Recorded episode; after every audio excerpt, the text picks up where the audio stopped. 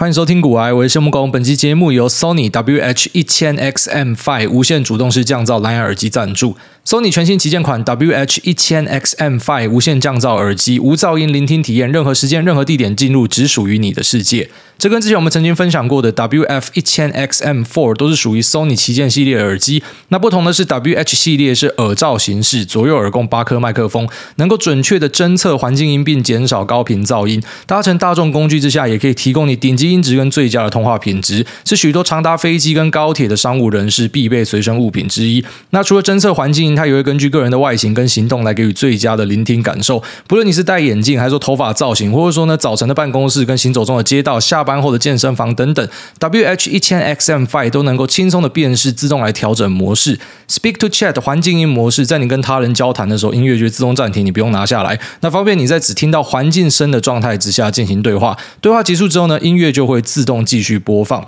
它能够同时跟两个蓝牙装置连线，当有来电的时候 W H 一千 X M 五 就会辨别是哪个装置在响，并自动连线到正确的手机。降噪模式之下，最高三十小时的电力续航，使用 U S B P D 快充可以达到充电三分钟获得三小时的续航力。那软式收纳盒呢，折叠之后体积缩小多达 百分之四十， 轻松放到包包里面，有黑跟银两种色选。 W H 一千 X M 五 适合商务人士、音乐爱好者、科技爱好者、自由工作者，是喜爱品质以及有品味的你在科技跟设计间寻求平衡的首选蓝牙耳机。那就是我们主委放福利时间，六月三十号之前，你只要到我们股癌的 Facebook 下面去留言并 tag 两个朋友，然后追踪 Sony Taiwan 的 F B 官方粉专，就可以获得抽奖的资格。那这次我们会抽出两位送出 Sony W H 一千 X M 五 无线降噪耳机，并在七月七号公布中奖者。这边听完所有需要的朋友，你可以在链接上找相关的资讯。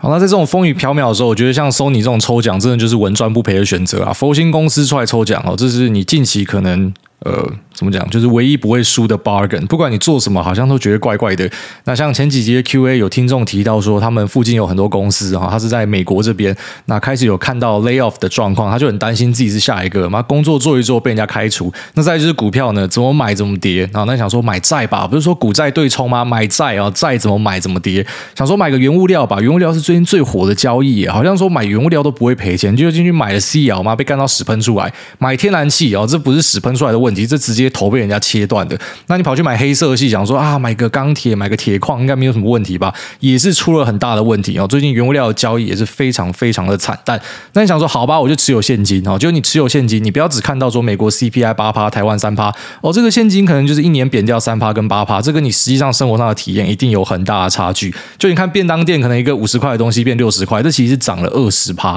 哦、等于说你一样的薪水嘛，你薪水没有涨嘛，可是东西是贵了 百分之二十， 那只是便当而已哦。你还没有考虑说什么房地产也在涨价嘛，那油也在涨价嘛，什么都在涨价，所以算一算你的现金，因为它是一个相对值、哦、现金你不可以看绝对数字，因为以前的现金跟现在的现金那价值是完全不一样的，所以现金也是随着东西变贵，它的价值变低，持有现金好像也不对。那这时候大家就会想说，那到底有什么交易是稳赚不赔？哎，还真的只剩下抽奖、哦、这是一个很讽刺的时代，就是现在我们真的是没有办法找到一个呃资产，那它是可以去抵消通膨的。虽然理论上我们大家都知道资产本身应该是要有抗通膨的能力，然后那我们只能够讲说呃在过去的历史上，这是一个准则没错，但可能在现在这个短期的时间轴内，虽然这个短期对很多人来说很长很难熬，我自己也觉得说是还蛮痛苦的。那它是显示出来说，资产反而是加速你的呃这个购买力贬损的一个原因，因为你的资产价格都在跌。那可能很多人会开始去思考说，那现在市场上可能就真的剩下房地产不会跌，就像 Ray Dalio 讲的，然后 cash is trash, equity trashier。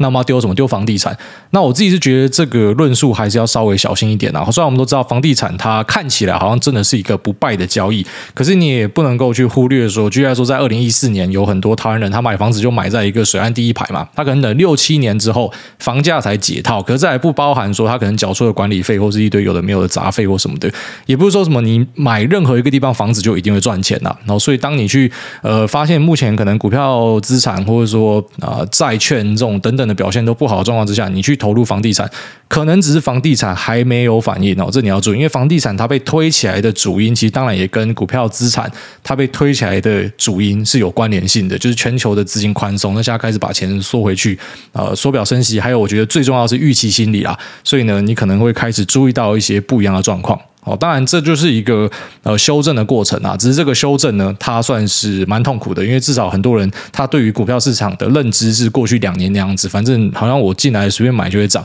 那虽然我那时候也在节目一直跟你提醒说，其实真正的股票市场不是长这样，但我还是觉得像二零二二这个市场，它也不是我想象的，就是可能过往很差的时候会会是什么样子，就是真的是还蛮惨的。它可能已经比这个贸易战还来得惨，也比我觉得呃这个欧洲的欧债危机，还有说哎人民币危机那时候修正都还来得惨哦，应该可以说是十年来最惨的，甚至有些人已经拿去跟金融海啸比了。好，虽然我们目前真的还没有看到大银行倒闭，或者说呃真的有哪里有什么流动性出问题有什么的，但是这一波的修正已经是一个呃历史有名的大修正了啊，这绝对是之后会给它一个名称，只是可能现在想不到名称是什么，或许之后就会出现哦，可能是哪一家大行倒闭，或是呃哪一个科技业出现的呃什么样很大的问题哦，这我们有机会会在后面看到，不然你真的是很难解释说，哎，为什么在前面会一路跌跌成这样子？那我今天有跟一个 buy side 的朋友见面，所以 buy side 就是相对于 sell side， 他是买方，他们自己手上有超资金，可能是家族基金，可能是哪一个老板的退休金或什么的。反正就是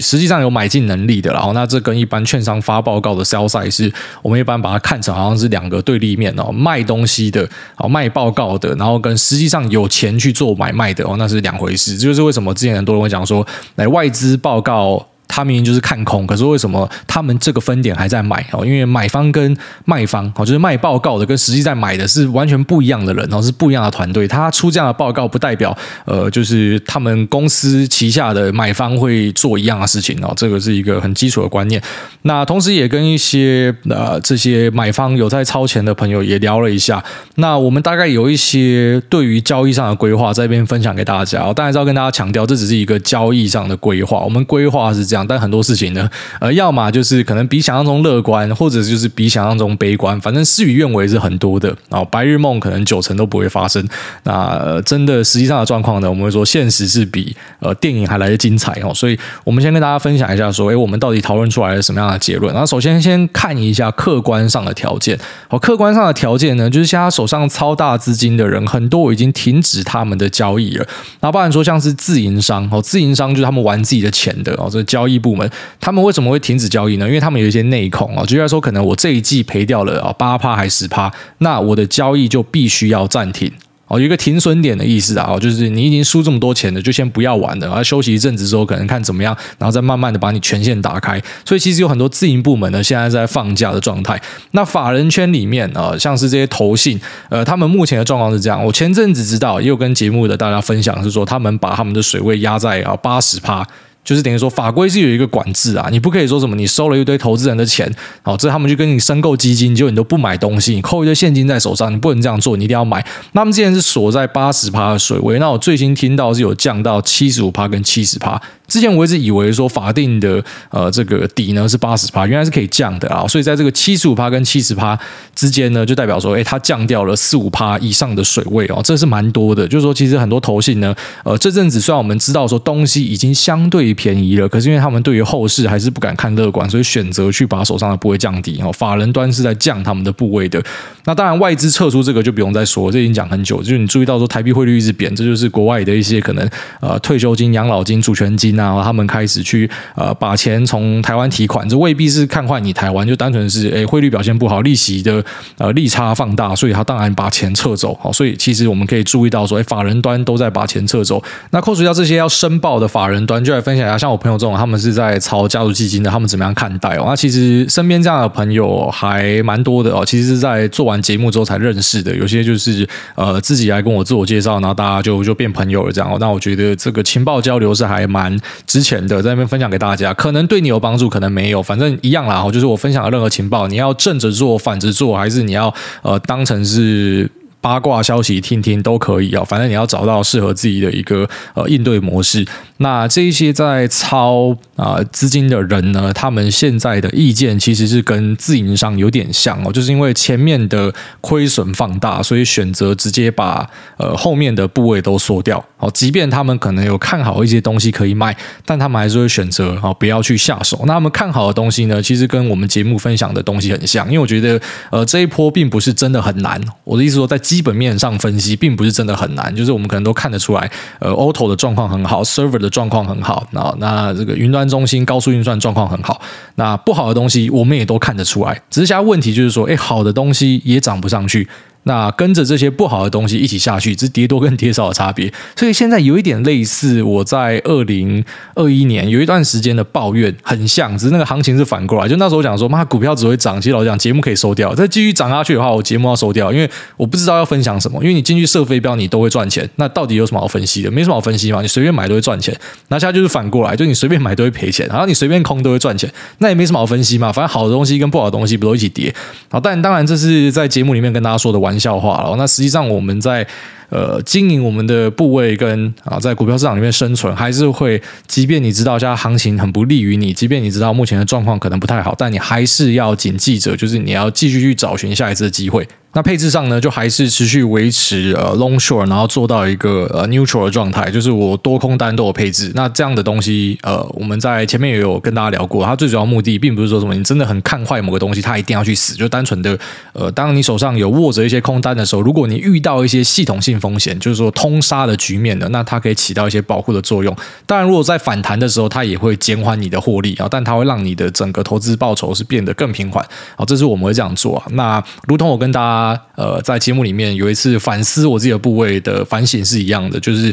呃，美股我这一波很遗憾，就是我没有做到 long short。其实到现在，你问我说要空什么都不知道。那一天我也在问我朋友，我说台股我去做 long short 很好想象，因为我可以去估出说什么东西是贵，什么东西是便宜，什么东西展望不好。可是美股，就算我知道某个东西它是贵，可是我要去空它，我就觉得很奇怪。因为我们今天在买台股的时候，我会看一个东西，呃，可能它今天的 forward P E 是啊十倍、十五倍。好，所以相较之下，另外一个三十倍啊是太贵，这我绝对不会去买它。可在美股就会变成，你买的任何一个东西，它的估值都是相对台股是贵的，所以那价值观是不一样的，你就会觉得好像东西贵就是合理的，所以变成你好像不知道空什么。那我朋友给我建议就是说，你就空 A R K 啊，其实还蛮有道理的啊。就是我即便相信 A R K 选的东西，就算它真的有很大的未来，有很大的潜在可能性或什么，但这种覆巢之下无完卵的状况，你去空它，而且它贝塔值又很大，所以变成说你空的部位其实不用大，你可能就是两倍的多单，然后只要配上 零点八倍的空 A R K， 因为它的贝塔可能 一点五到两倍，所以算起来它就是让你的下档可以受到保护，好像、欸、还蛮合理的。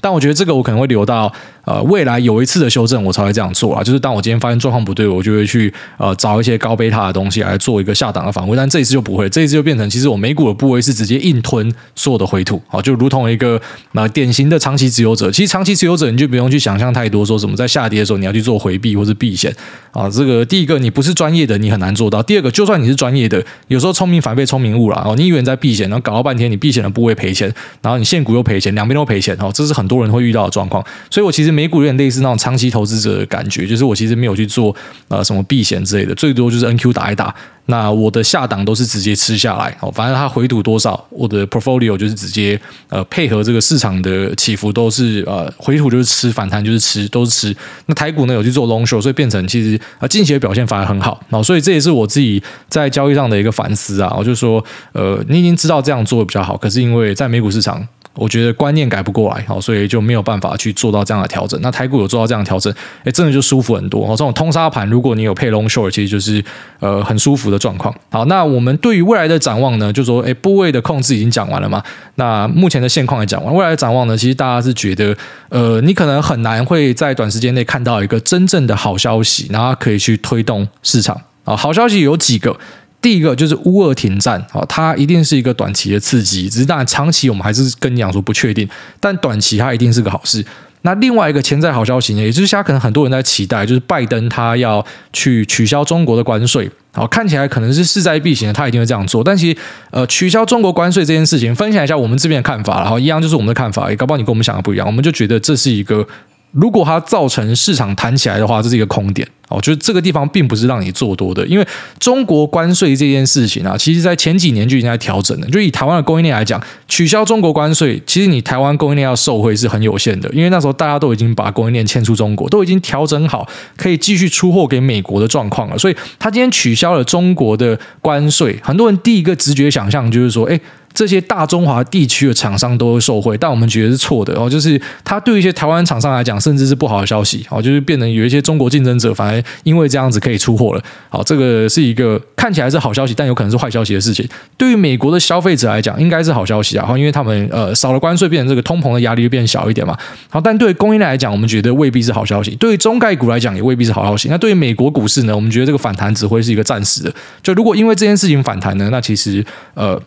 它代表的就是说它可能制造一个新的空点，我们会这样看它。那再来就是说其实如果它真的去取消了、呃、中国的关税，然后开始去释出更多利多的话，其实对于台股一些类股会有很大的冲击。我们讲一个比较狂野的剧本啦、啊、就是长久以来我们都是很看好台湾的大权值股嘛，因为因为从这个几年前到现在就一直觉得就是很好，那实际上他们的股价表现也真的没有让大家失望过。好，但假设他们有一些更进一步的 deal， 好，举例来说你要我中国的便宜东西继续出给你，好像就是你家美国要认输嘛，因为拜登已经在打一些预防针，然后、啊、这个前朝的政策跟我无关。那假设他真的开放，会不会中国这边要求？举例来说，第一个就是你要开继续出货给我们的、呃、晶片制造。好，那如果真的是这样子的话，对于台湾的成熟制程、哦、这个一定会有影响，对于先进制程不会有影响。我、哦、这边跟大家讲，就是先进制程如果有杀，应该是、呃、跟着气氛杀去了。那对于成熟制程呢，是一定会有影响、哦、因为中国这边的制造，他们要做成熟制程、呃、这种可能是三十五十奈米以上的、哦、对他们来讲，他们本来就可以做到了，所以他们去呃，有这个机台进来，他们可以继续的去呃推进在成熟制程这边的呃市占，然后还有它的呃生产的份额。所以对于台湾的成熟制程，或者说全球的成熟制程，像是这个 Global Foundries， 那应该就会有影响。那还有一个也很可怕的点就是说，如果他真的去放行中国，那交换的条件之一就是让华为复活。你知道华为复活，当然几家欢乐几家愁。然后台湾的一些公司，像是呃大立光之前，呃，它之所以会跌很烂，很大的关系就跟因为这个华为被停掉嘛，然后华为跟苹果的竞争关系，哦，镜头的不停迭代，不停的往上去呃进展，它其实对于这种大立光技术领先的公司来讲，它是一个很大的优势。但是华为被打死之后，它苹果已经没有必要去进展了，它没有必要像之前有这么大的压力，所以变成二线镜头厂有机会。那华为复活呢，可能一些零组件厂他们又有机会了，但相对的对于 I C 设计厂，因为华为如果复活就代表它的海思复活，那海思呢就是华为旗下的 I C 设计厂，那他们之前做出来的麒麟晶片也非常有名非常强大，他们有能力设计出先进的晶片强大的晶片，但是他们没有制造能力，所以他假设这个当然是很狂野的剧本，我们呃是觉得美国应该没有到没有下限到这种程度，假设他真的放行，假设海思真的复活的话，那海思继续去制造这种先进晶片，然后透过呃台积电来把这个东西做出来，然后来供应他们的华为手机。当然第一个造成的冲击呢就是联发科、哦、联发科一定会受到很大的打击。所以虽然我们以前都是跟你讲联发科好消息，但是要跟你讲联发科有一个潜在的隐忧、哦、就是如果说、呃、这一次拜登政府是没有下限的，他真的去把这些 ban 都拉掉，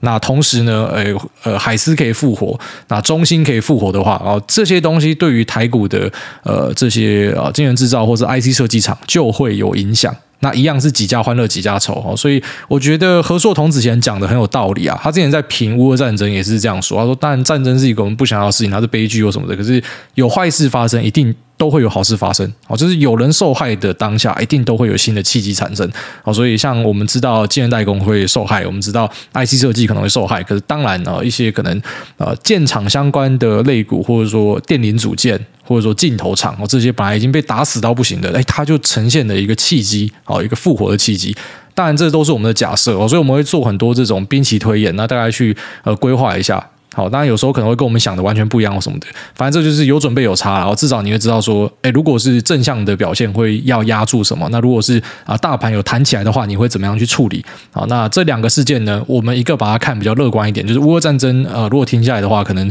有机会帮忙打一个底啊、哦。那如果是呃这个美中贸易战的关税停掉的话呢，那这个地方可能是一些类股的空点，也有可能是大盘指数的空点，就我们不相信这个东西可以去扭转整个市况。好，那这是我们用利多的方式去看这个市场，那当然我们也会用一些利空的方式来看。什么叫做用利空的方式来看？假设我们今天是多本位的话，就是 以, 以做多作为主轴的话，我们还是用利空来作为一个、呃、参考的基准。什么意思呢？就是利多当然就是好消息，好消息可以推升股价，大家的直觉反应就觉得很合理嘛。啊，但其实利空如果说它连发然后出道都没有的话，哦，就是所谓的今天一直放坏消息，然后放到后来你发现说，哎，股价也下不去了，这代表这个坏消息可能已经完全被市场消化完毕了。那之后还有更坏的消息嘛？如果没有的话，那这边可能就是一个低点。好，但我们不确定什么时候会涨回去高点，但这边应该就会是一个低点。好，所以我们也会去判断一些呃什么样的坏消息可能会打击到这个市场，然后让呃可能这个地方成为一个我们可以观察说有没有在破底，然后有没有呃进一步的坏消息可能性的地方。好，那我们会看这个时间点是看下一次的财报季。好，就是目前。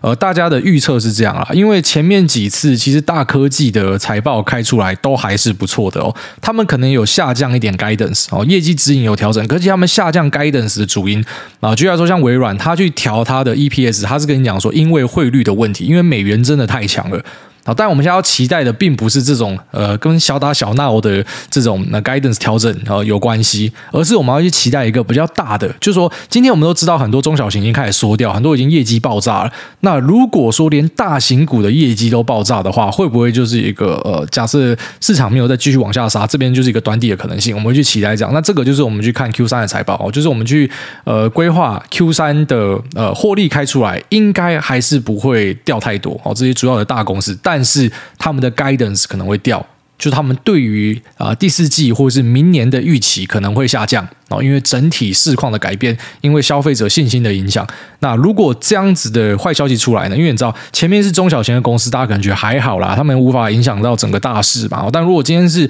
大型的公司开始释出一些很悲观的消息的时候呢，就可以去注意说股价我们继续破底。那如果没有的话，这边也是一个适当的位置、哦、我们会这样子看。那这个东西其实就比较符合在贸易战那时候、哦、其实贸易战一开始在在弄的时候，因为那时候也是搭配全球的库存过高嘛。好，那最早一些公司其实没有很快的出来跟你认输说他们的状况不行。好，反正就是说啊，我们都是可以调整什么什么的。然后直到各家公司开始去降它的 guidance， 然后开始去释出一些不好的消息。好像印象很深刻，那时候就辉达了。辉达开始真的丢很不好消息的时候，其实股价的底早就已经出现了，是已经开始在涨了。所以有时候你去注意到这种呃，他们开始去跟你讲说未来真的很不好，从一开始都跟你讲说好，未来很好，我们不会受到太大影响，我们会调整，然后到开始跟你讲说未来真的很不好，真的很惨，可是它股价反而下不去了。那这边可能就是已经变得怎么样，就是你要卖要杀的都已经杀光了，可能估值早就已经杀到它的均值以下了，所以可能反而是一个介入的机会啊、哦。那我们会去注意看看。但如果反过来，就是如果它丢了一些坏消息，那丢一些 guidance drop， 就股价还真的又在继续往下探底，那你也不要觉得说什么哎，过去可能纳斯达克跌掉三成是一个很罕见的事件，对，它很罕见没错，那过去跌掉三成真的是很少，可是你不要去期待说这边就一定是底、哦、不要去单纯的用一个均值来看，就有可能这次不一样，可能这次就跌掉五成六成，那虽然跌掉五成六成也不代表说之后回不来，可是在过程之中你可能就断头，你可能就什么的、哦、所以资金控管还是非常重要。那这是我们对于市场的一个啊，解析，就是我们这样去看待它，那希望对大家有一定程度的帮助。那再来最后面，我们就要跟大家聊一下目前台股的筹码面的事情、啊、就是呃，最近开始注意到台股的断头潮出来了，所以之前在节目上跟大家分享三件看不懂的事情嘛，一个就是不知道怎么 V I X 弹不起来，另外就不知道为什么他妈台股的断头潮都没有出现，然后再来就是不知道台股都在抢什么。就最后面发现说，哎、欸，其实我们那时候预期这些东西怎么该发生没发生，那原来不是不发生，是还没发生而已。至少 V I X 的话有弹上去了，虽然还是没有到呃。真的那种极度恐慌会看到的的涨幅、哦、但确实是有有弹上去，有去摸前面的高点的。那再来呢，就断头潮真的发生了、哦、那时候我跟大家聊到说，其实台湾的融资余额呢三成在海上、哦、那这些断头潮最近开始杀出来了，然后以及最后面就是台股相对强这件事情、哦、台股最近真的是加速在往下冲、哦、就是前面可能都是美股在跌，然后台股就相对的好像变成是美股是台股正二一样、哦、美股跌的时候、啊、台股没有跌那么多、啊、美股涨的时候台股也没有涨这么多，但最近台股已经开始脱离，然后开始去加速往下跌，那这跟前面那个断头潮我觉得也是有关系啊。就是我们目前知道，呃，台湾的融资维持率呢，低于 百分之一百三十 的个股已经超过百家了。那 百分之一百三十 就是你已经要去补钱了，你没有补钱你就要被断头了。好，那在 百分之一百三十到百分之一百四十 之间的呢一大堆。那整体大盘的维持率目前是 百分之一百四十。你要知道这个维持率呢，你在一开始融资买进的时候大概是 百分之一百六十六。好，那如果说它今天跌到 百分之一百三十 的时候，你就是断头，你就是这个部位会被处理掉。所以如果今天开始有人的部位断头被处理掉，它会下杀。它下杀之后可能就会影响到整个大盘，会跟着往下杀，所以会触发一个连锁反应。你的东西砍掉，那导致别人东西跌，那别人的维持率也打到也要砍掉，再导致另外一个人的维持率也打到，它会变成一个呃这种恐慌大逃杀啦。那我们之前就想说为什么都没有发生，虽然那时候我也不敢跟你讲说它一定会发生，但你就觉得很奇怪，因为过往每次我们要看到低点一定要看到融资断头，几乎都会看到哦，但这次没有看到觉得很奇怪。那时候这个节目大家如果去回听就知道说我也觉得很纳闷，但是我也不敢跟你讲说一定会发生。那我们现在看到它就是确实发生中了。那在这种时刻呢，我自己是期待说我们自己的听众啊、哦，当然我们大多数的听众都是气氛仔，他没有在做股票，但是呃有在做股票的，我自己推估是两成、哦、三成左右。我希望你们不是要被断头的人、哦、因为你知道我节目就是主张不要借钱投资，不要融资，不要开杠。我一直都主张这样子的观念，但我知道也未必每个人都会鸟我嘛。那如果说你就是没有鸟我的，我现在也不知道数落你，我觉得没有必要、哦、就是我没有必要在这种状况之下还去数落你或什么的。我单纯就是跟你分享说其实风控真的超级重要、哦、如果说你今天没有学会的话，你没有在别人的身上学会，你没有在别人分享他的历史上面学会，类似我跟你分享我之前的股票质押，然后我人在西班牙，那股票狂跌他还不给我解释，你没有在别人的痛苦里面学到，你自己就会在市场里面学到。好，就是我们讲的呃，你靠运气赚来的就靠实力还回去、哦、你前面其实你杠杆开爆那个是运气赚来的，那现在呃，你一样是杠杆开爆，可是你的下档完全没有守住，你赚多少你就是加倍还回去，那等于说你完全就是靠实力在输钱嘛。那如果是这样子的状况之下呢，呃，最后还是跟你提醒就是说你尽量避免这样子的状况，不要再凹了、哦、你一定会想说、呃、假设这个地方就是最低点、哦、别人融资断头我就补一下嘛，我补一下，如果说就反弹的那我们就赚到。不要有侥幸的心态、哦、真的不要有，因为这个东西影响的其实你不是看到你面前的东西、哦、你面前的 这, 这都是小事，就是很多东西我们回头看五年后回头看都发现那是小事，可是就是这种侥幸的心态，特别是假设你这一次就熬过去，它长远来说是会对你造成毁灭的破坏。好，这个是我们的股市前辈会这样跟我讲，那我也会这样跟我的听众讲，就是你觉得下凹过去很爽，可是你就开始去养成那种侥幸的心态，你下一次还会这样做。那你知道其实你现在如果没有去做这种侥幸的事情，好，那你就好好的认输，你之后可能就是呃开始过一个安全那并且是平安，也不用说每天都很担心的生活，晚上可以睡得好。那你这一次如果凹过去很爽对不对，可是你之后一定会再凹，这就是人性。你可能心里面想说我就这一次凹过去我下次就不会了，你下次还是会凹，那你下次凹你就想，因为你现在的钱可能就一百万，可是你十年之后你的钱搞不好是一千万，那你一千万去熬，你那时候爆掉跟现在爆掉那个破坏性就差很多。所以我们希望可以做到的东西就是呃，我去分享我的经验给你，然后我们市场朋友的经验给你，那如果说你有办法学到东西，这这是最好的，这就是巴菲特跟蒙格讲的，就是你借由前人的错误来省下很多的时间，因为他们已经跟你讲不能这样做了，但如果说你要靠自己去体验的话，那是会很痛的、哦、那绝对是很痛的。那去凹这种呃断头潮其实怎么讲？我当然是跟你讲非常非常不建议，好，但一定会有些凹过的跟你讲说啊，他因为有补保证金，所以他现在变一个股神，哦，有时候这就是幸存者偏差。你看到一个哦，或是两个，然后跟你讲说他们也是经历过吹角，他们也怎么样，然后他们现在多多屌啊，以前是破产，现在多屌哦，这样的人当然是有。可是他们的朋友们跟他们一样屌的可能就是死掉了、哦、所以呃，尽量不要搞到自己要被吹角。好像我之前呃在那个日月潭度假的时候，那我人生中第一次，因为我忘记那个部位呃还有东西在里面，我忘记了，然后我去补保证金，其实我觉得是很羞耻的事情，因为我之前都是很自豪说我们身边朋友每个都还被吹角然后补保证金过，我没有、啊、但我有那一次经验，其实我是一直警惕自己绝对不可以再让它发生一次。那这是我的分享、哦、所以如果你可以在我的错误里面学到东西，那这是最最赚的啦，那你不用靠自己的钱去学到这些教训嘛。那如果说你真的要等到、呃、自己去呃投洗下去然后被砸到才学到的话，其实那是很痛的啦。我在这边跟大家分享就是说目前这个断头潮呢看起来势在必行、哦、已经进行中，已经有些人被断头了，那你可以去赌看看，这边就是底就反弹，但如果这边不是底、哦、整体大盘的维持率现在超低的啊、哦，所以随时都可能会有一个连锁断头潮产生，那那样是超级痛的、哦、那当然我们反过来讲呃，在历史上其实台股的维持率在一百三十、一百四十左右，长期来看就是一个超赞的买点哦，当然你未必要现在就抢着进去买，因为你现在进去买搞不好真的就遇到断头潮嘛，直接账上再负 百分之十五 很痛苦，那你没有办法抓高低点嘛，所以开始慢慢加，可能是一个选项，因为长期来看数据就这样，除非你不相信数据啊，除非你觉得这一次不一样哦，就是台股摸到呃一百四之后呢，还会再继续崩崩到什么九十、八十还这样，就是那种什么超极端状况，其实不会啦，因为在一百三左右就是开始断头断头断一段，那个整体的维持率就会回到正常哦，它就会开始校正回去，所以差不多这个地方就是呃融资的爆发的一个密集期啊，哦不会说什么这个数字再继续往下跌，但一般在这个水位之下，其实我们就知道呃整体的。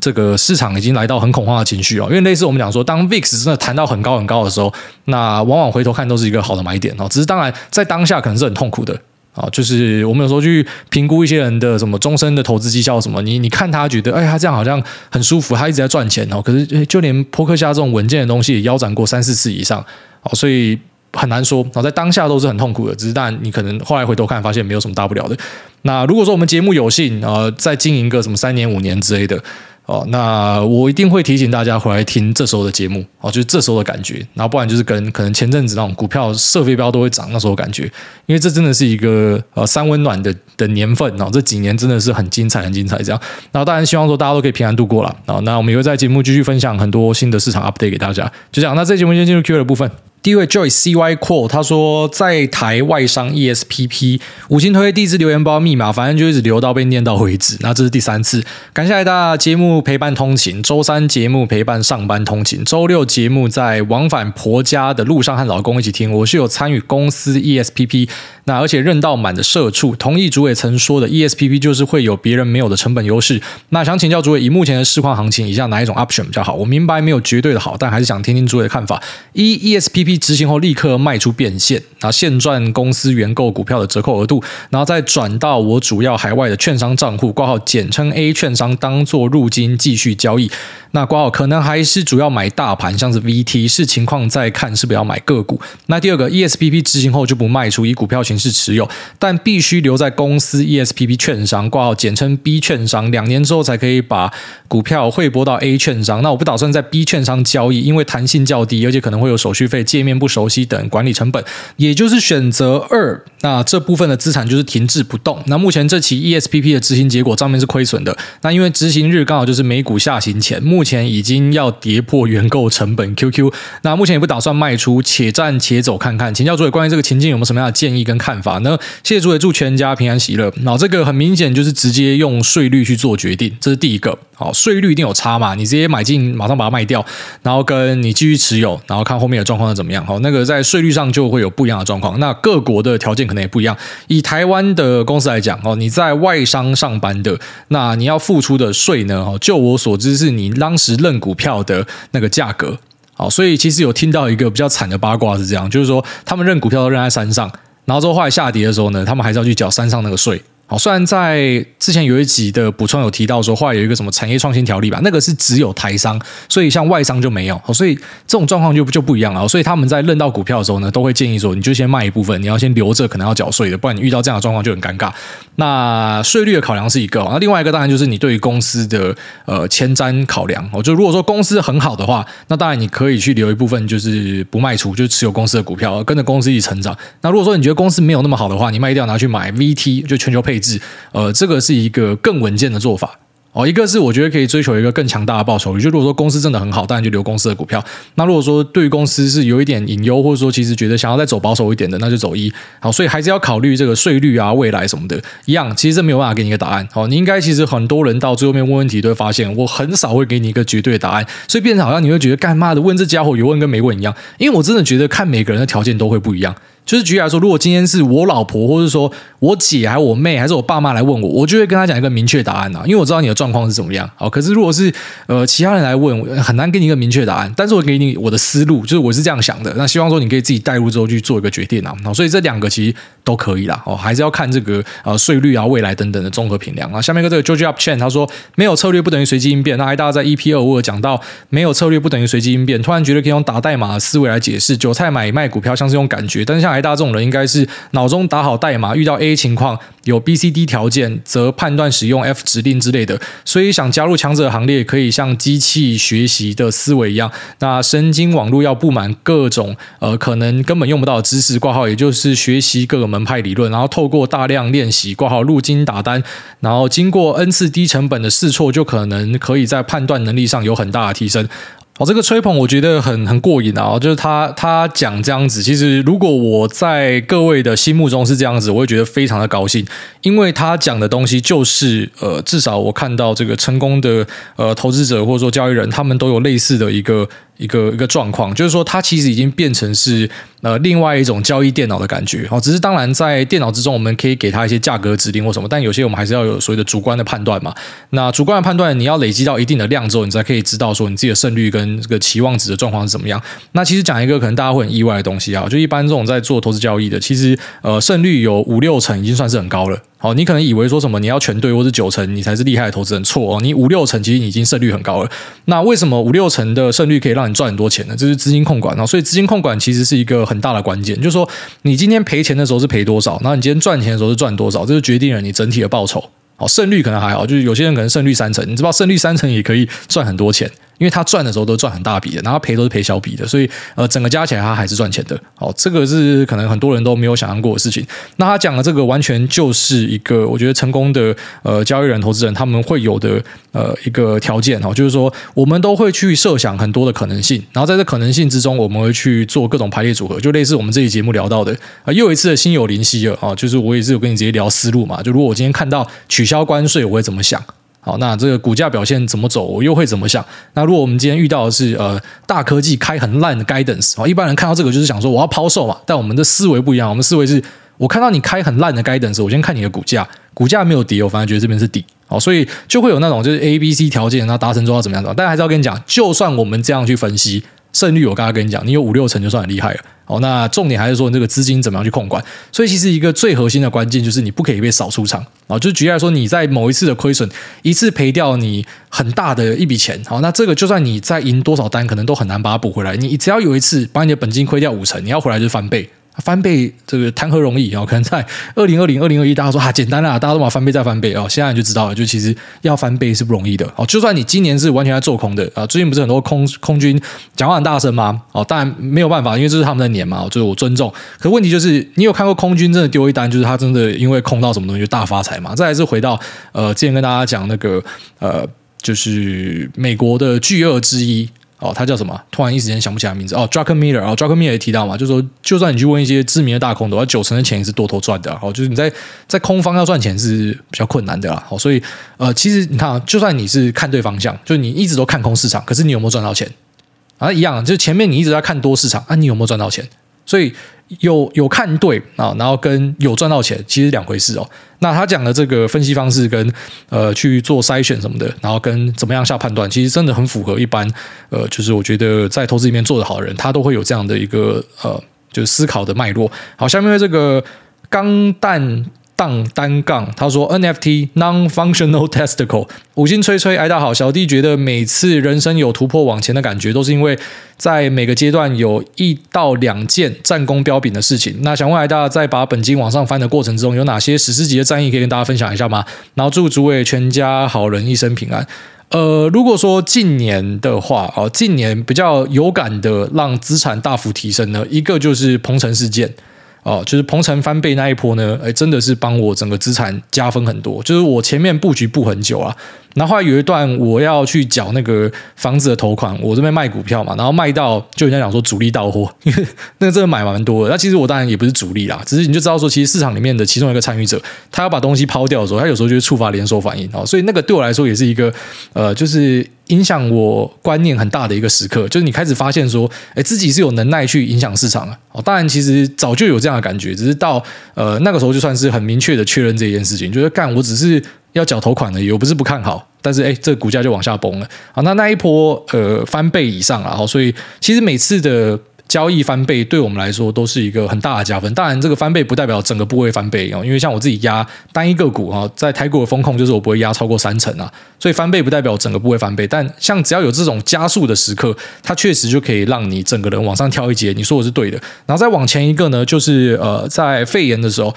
压了华勤啊，那时候我觉得华勤是一个很明确的目标，华勤跟金像电啊，如果说你有经历过肺炎的台股，大家应该印象非常深刻哦，这两只呃那时候是逆势在走的，其他人都在跌，就这两只在涨。那金像电比较可惜，金像电我买了之后后来我是停损的，我记得我在股癌上面好像丢过那个对账单，就超白痴的，就是呃买了之后然后后来遇到肺炎嘛，啊恐慌下杀的时候我要降部位，我就顺便就把它降掉，就呃那时候砍掉的点是十几块，后来金像电是涨到七八十块以上嘛，然后所以这个真的是一笔蛮可惜的交易，但同时我上到华勤，好就是那时候这个万股都在跌停的时候，发现嘛华勤不一样哦，啊真的特别强哦，就直接上它了。所以其实那时候对他认知当然就知道他是一个板卡厂，根本没有想太多，也没有去做太多的规划计划什么的。所以我之前有跟大家聊过一集，就提到说早期的我是呃不知道大家有没有印象，就在前前几集而已啊，可能不到十二十集内，就说看到这种破底啊，早期的我就是从下开始反弹我就是空，因为我会看很多这种技术面的东西，就所谓顺势而为。然后可是现在的我反而会想找机会接，因为这个资金量体不一不一样了，那看法也不一样了。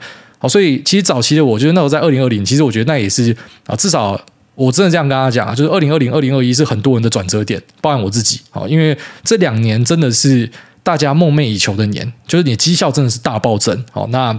也因为这两年，所以整个起飞啦。那那时候二零二零年的时候，就是华勤啊，这印象很深刻，就有打倒。那金像电呢是反例，就是我我砍掉，因为我真的觉得干这个地方有点可怕，所以先减码。所以呃，就就造成两样情哦。那台股的部分，我觉得比较有这一种印象深刻的战役。那美股的话，呃，近年可能就特斯拉吧，然后特斯拉是真的吓到我了，就我最早最早是拆股前大概两两百多的时候就要玩它，那那时候呃在股癌的粉专上面也有写哦，因为这个股癌的 podcast 是在粉专呃出来之后才有的东西，所以那时候就有跟大家写到特斯拉，那时候就有在买特斯拉了，然后那时候两百多到七百，觉得自己是股神卖掉嘛，好，然后后来呃它一路跌跌回两百，就是因为这个肺炎的关系，好，那跌回两百的时候呢？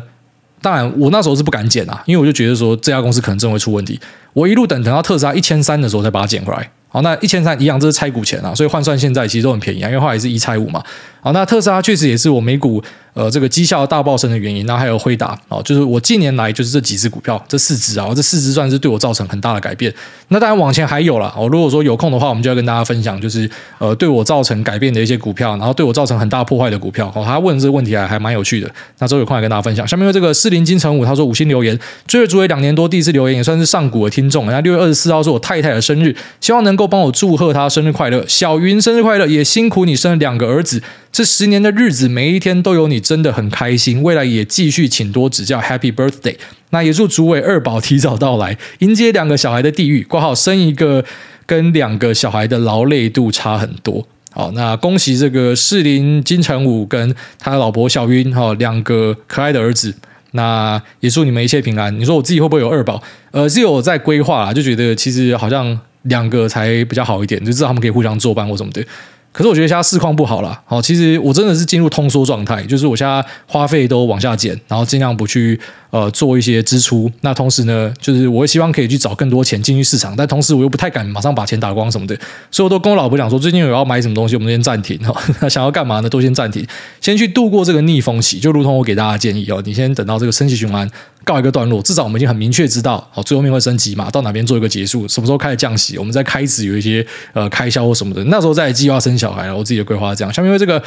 Cashy Tate McRae 好听，那聊点有趣的放松一下。主任你好，运动时听到新的集数，那听完就回听旧的，现在已经到 E P 一零七了，各方面都受益良多，谢谢主任。那有次朋友看我戴着耳机问我在听什么，我直接回答谢梦跟我老公。那这边想请主委延续 E P 二五三 的 Q A， 右手举起来比一个像 C 的手势，向上点三下，然后说你想的事九成都不会发生在 Coffee Meat Bagel 挂号交友软体上，打喜欢猫咪萨摩耶芋头抹茶，极度讨厌烟味，清大毕业，住台中，二十七岁的 Jeff 不会来联络你，稳稳的。我绝对没有把主委这边当成是交友软体或是征信社在留言。那如果 Jeff 的朋友有听到的话，在呃帮我跟他说把 C M B 载回来，好、哦、载回来看讯息。那谢谢各位大大，还是主委有考虑创一个国外听众的交友平台之类的吗？审核问题可以有主委在哪求婚挂号接驳车，秋口后面接三个字挂号干你娘。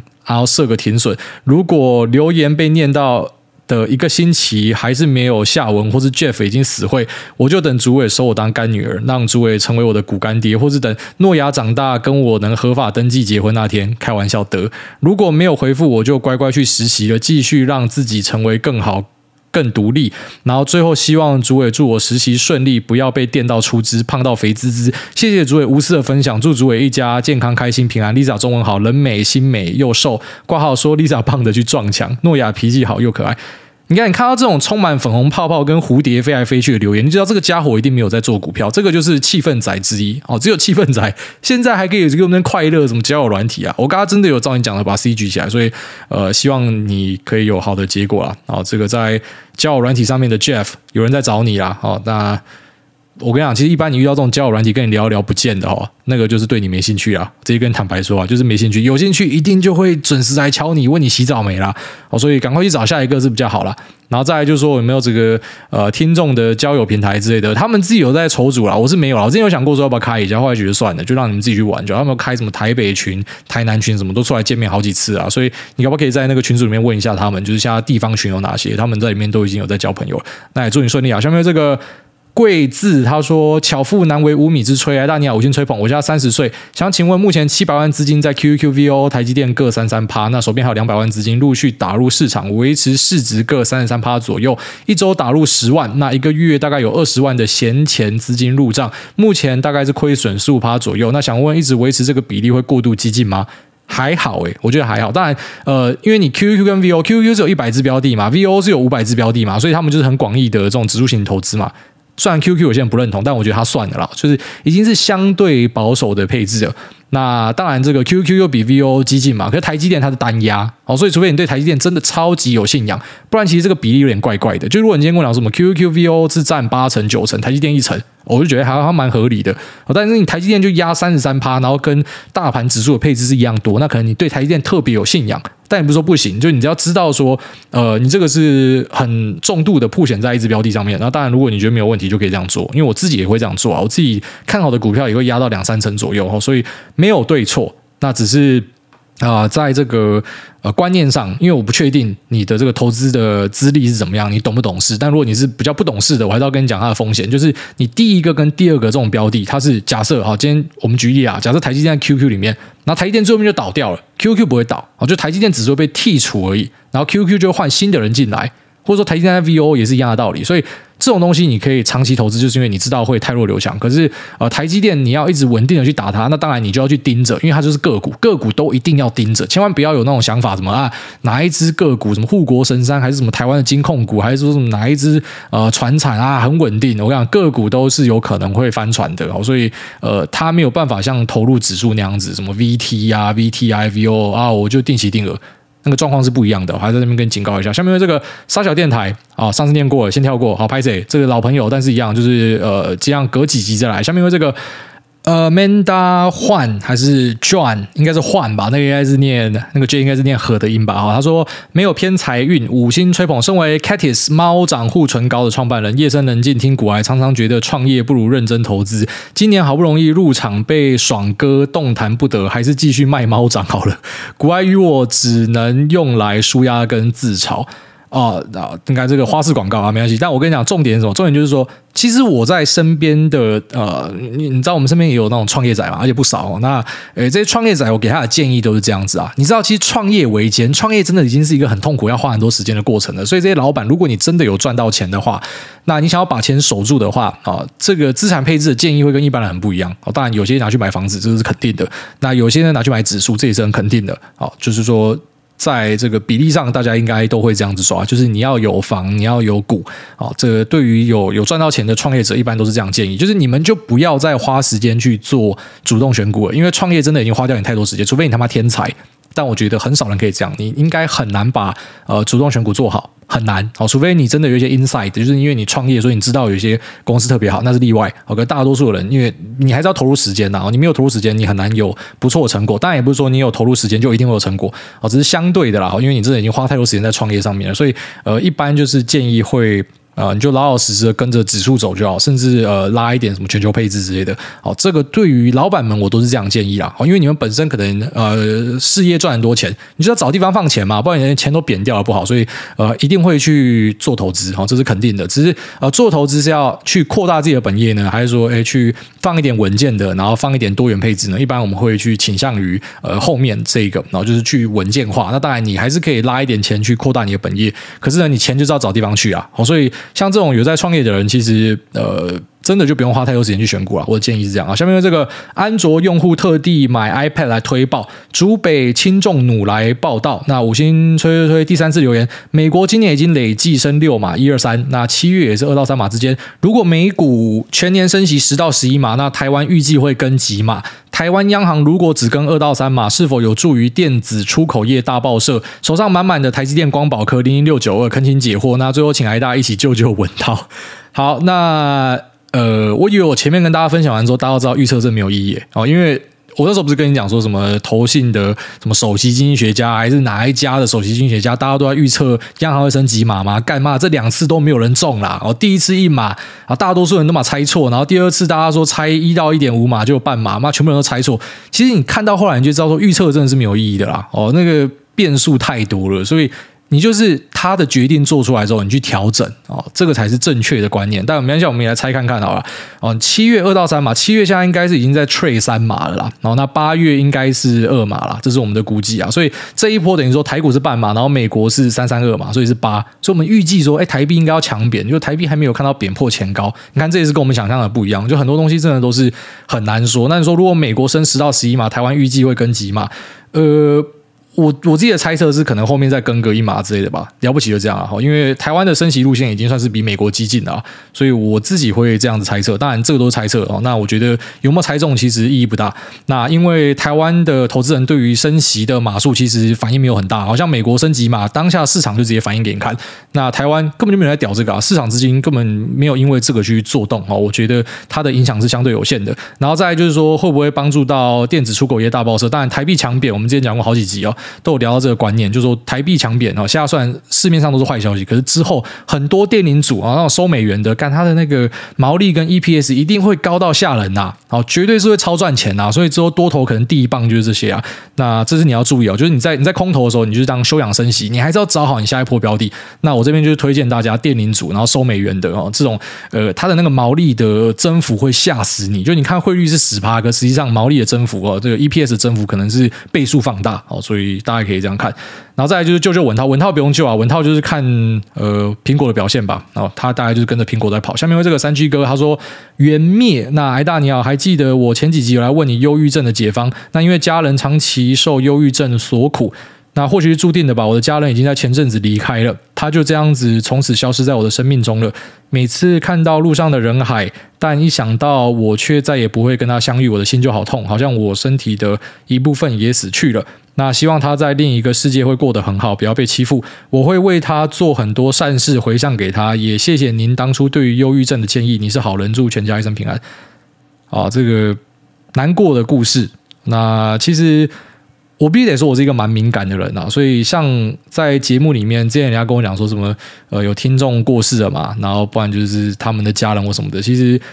呃，这就是如同我上一集跟大家讲的，然后或是我之前节目有提过一件事，就是当呃我注意到说，像我大伯、二伯，干他们都很健康哦，大伯是已经八十岁还在那边上山锄田的那一种。